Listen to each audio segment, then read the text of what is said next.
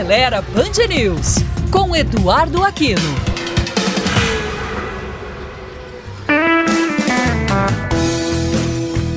Olá, amigos da Band News. Com as chuvas que vêm caindo, aumentam de forma significativa a quantidade de buracos nas vias públicas e, consequentemente, o número de veículos necessitando de alinhamento da direção.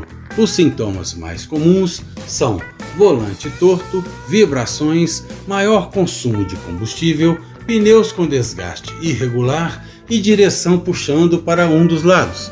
Quando sentir um desses sintomas, procure uma oficina especializada, pois o alinhamento correto da direção evita o desgaste irregular dos pneus, aumenta a vida útil de componentes da suspensão, evitando, por exemplo, desgaste prematuro de buchas, coxins e batentes, e melhora a área de contato do pneu com o solo, aumentando a segurança e a estabilidade. Atualmente, existem basicamente três tipos de alinhamento: o manual, o 3D e o digital.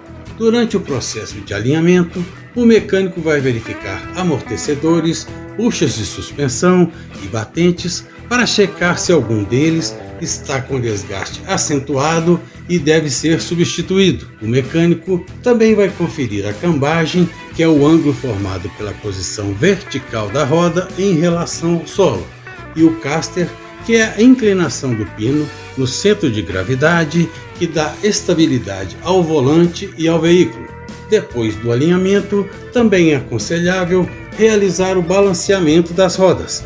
Caso elas estejam desbalanceadas, o motorista vai sentir uma vibração no volante, principalmente em velocidades mais altas, que será corrigida com o balanceamento.